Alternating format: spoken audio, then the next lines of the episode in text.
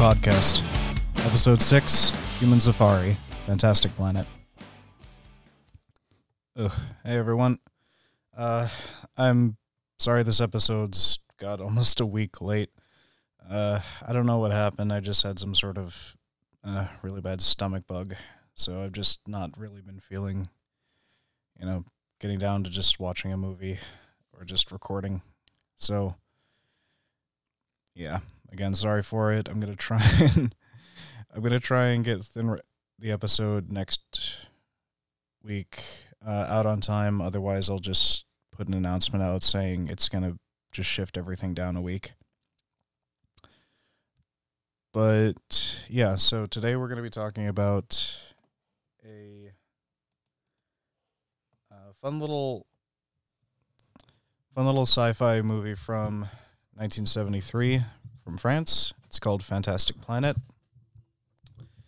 And uh, kind of the same thing with the last episode with uh, Eating Raoul, which I hope everyone uh, I hope everyone enjoyed, whether you watched it first or not.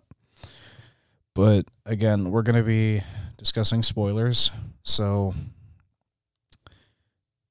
we're I would highly suggest that if you have HBO Max, uh, just go on, look up Fantastic Planet, and watch it. It's only like 71 minutes, so you know it's not like too much time. So we're just gonna go through this general plot here first. Is that it's a very distant future setting, and um, we have these giant humanoid uh, blue skinned aliens called the Trogs, T R A A G S, or D R A A G S in the subtitles on the actual movie. And they brought human beings who are called OMS, OMS, which is a you know pun on the French word for man, because this was originally a French uh, story. And it's implied that they invaded Earth, and in the process, they brought some humans to their own home planet of Ygam, where they have this very like technologically advanced society, and it's also implied they have um, some kind of like psychic power. So, that, it, I mean, it's like it's like a lot of the counterculture sci-fi from the seventies. There's a lot of like spiritual aspects to it. Um, so there's that. The Trogs consider the Oms to be a sort of invasive species. And while they keep some as pets, there's a whole bunch of others that just, sorry, live out in the wilderness. And they're just sort of subjected to, you know, periodic purges to keep the population down. Um, as they say in the movie, the the Trogs have much longer lifespans, but they reproduce a lot slow, a lot slower. And this kind of sets up like the two different main interpretations of the movie, which we'll get into later. But yeah, basically the Trogs are just like really, really big, like big enough that you know they can hold a full grown human in their hand. And so we open with, you know, an Om mother, a human lady running around with her her infant in her arms and she just sort of gets well basically teased to death. Like you know there's these three children that are just sort of like playing around and they don't really understand just how fragile a human being is uh, just by virtue of being so much smaller than them. So after that happens three of them run off. Uh, the orphaned infant is found by Master Sinh who's one of the trog leaders and his daughter Tiwa and they take the little boy, who is actually like the narrator for the whole movie, and names him Terr, and keeps the boy as a little pet. I mean, she's very careful not to hurt him, but her parents have kind of, you know, you know, as you tell any kid when they get a pet, you need to look after them. So they give her a little collar that she can put on him and just sort of pull him back if he tries to run away. So she kind of like keeps him as a sort of like, you know, service. I wouldn't say service animal, but as a pet. And this is one of those things where it's like old sci-fi. She has this sort of like headset basically that she you know takes all of her school lessons through. It just sort of like mad you know magically transmits it into the brain and it just stays there. But the collar has a little defect in it that allows him to receive the same knowledge too. So around the time that Tiwa grows into her, you know, her teen years and first performs meditation, she loses some interest in Terra, and Terra, for his part, has become, you know, a young man and he's acquired much of the Trog's knowledge. So he steals the headset and runs off into the wilderness. And he meets up with he meets up with this sort of like tribe of runaways. And they're it's a weird thing because they're like stuck in this sort of abandoned amusement park or something like that. There's just all this weird shit everywhere and landscapes that don't look even by you know the movie standard natural. So it's either like an old amusement park or an old zoo that just got abandoned. And what happens is that Terra shows them how to use the headset to like, you know, make themselves more intelligent, makes them uh, more acquainted with Trog's knowledge. And from this point on, the Trogs are going to subject the Oms to a another one of their like you know cullings or one of their one of their purges. So they read the announcement because they can read their language now.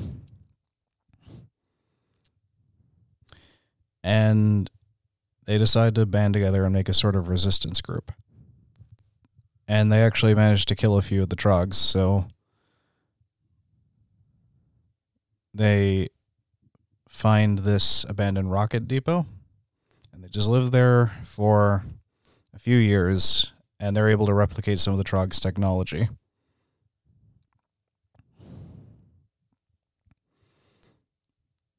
And basically, what happens is that they go from Ygam, that's the planet that they're on, and they go to the moon, which is the title Fantastic Planet, and they use the rockets to get there. And they discover these large statues that the Trogs are using to travel during their, like, you know, psychic meditations. And I don't know, it's just this weird thing that you really. It's kind of hard to explain just because it's such a it's such an old animated movie that it looks kind of surreal watching it. But anyway, some of the statues are destroyed, and the Trogs basically agree to negotiate for peace. So the Oms agree to leave the Fantast uh, to the Trogs for their meditations, and the and the Trogs put up a little artificial satellite for the Oms to live as a new home. And the movie kind of just ends with uh, you know, an implied era of peaceful coexistence. You know, they're both better off, but they're not at each other's throats anymore. So that's that's overall the whole story of the movie.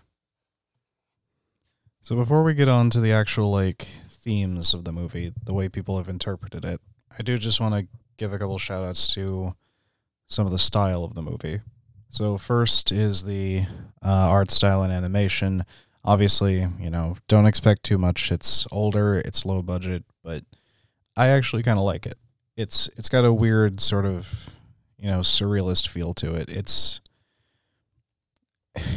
as a friend a friend of mine I showed it to showed it to him and he's basically said it's like a weird mix of like the illuminations uh from Monty Python the Holy Grail mixed with like Salvador Dali. So it's got that weird sort of like nothing looks completely natural. So it creates a sort of like dreamlike atmosphere, which is always kind of a fun thing for movies for me. The other thing is the music. The music in this is also really, really good. Um, composed by Alan Goraguer. I'm assuming that's how you pronounce that name.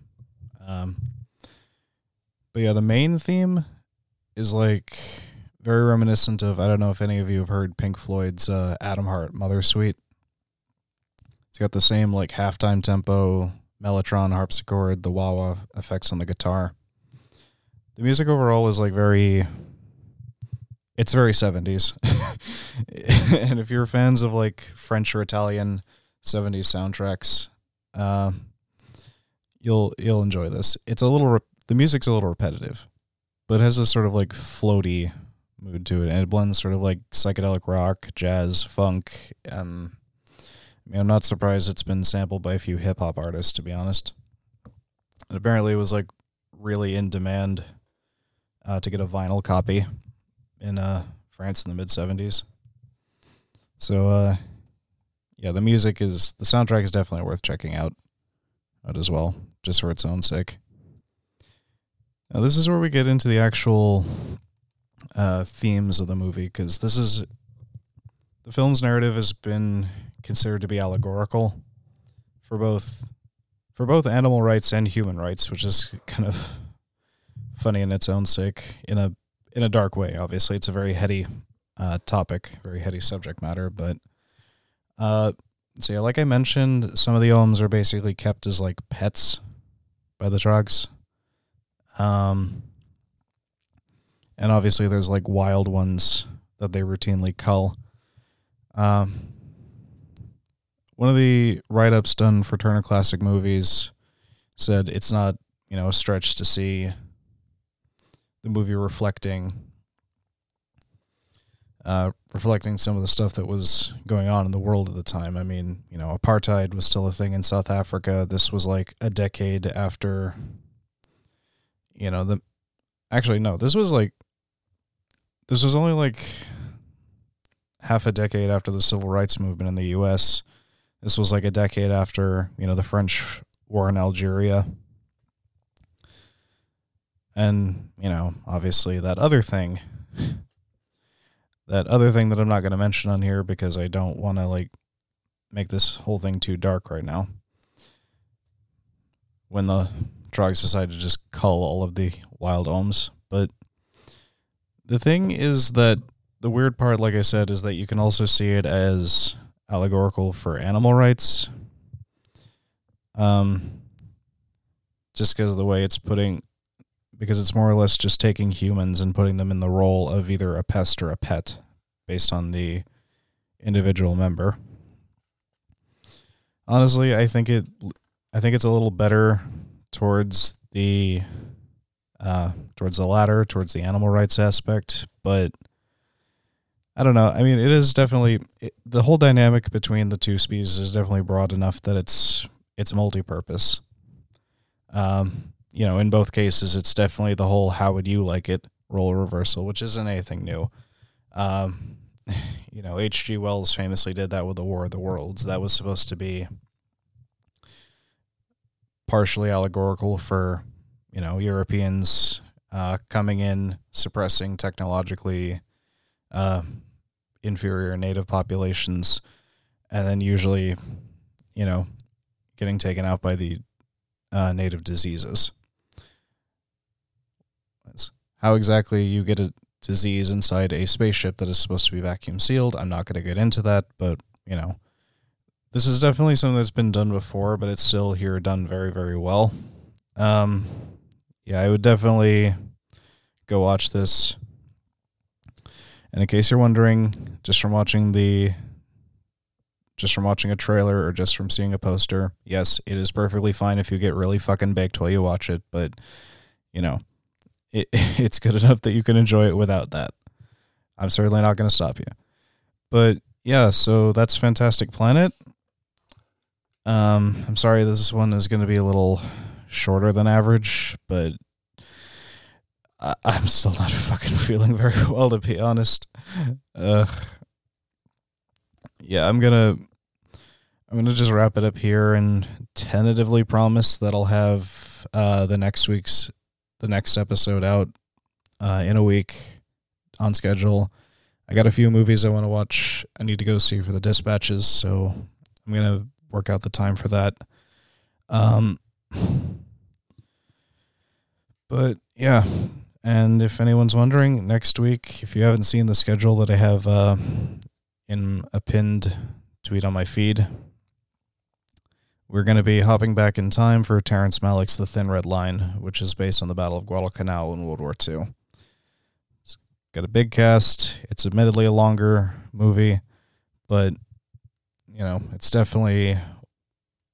I'm definitely to try and make a case to get you to watch it. So until then, uh, have a good day, stay safe, and I hope you find a bunch of movies to watch that you enjoy. Bye.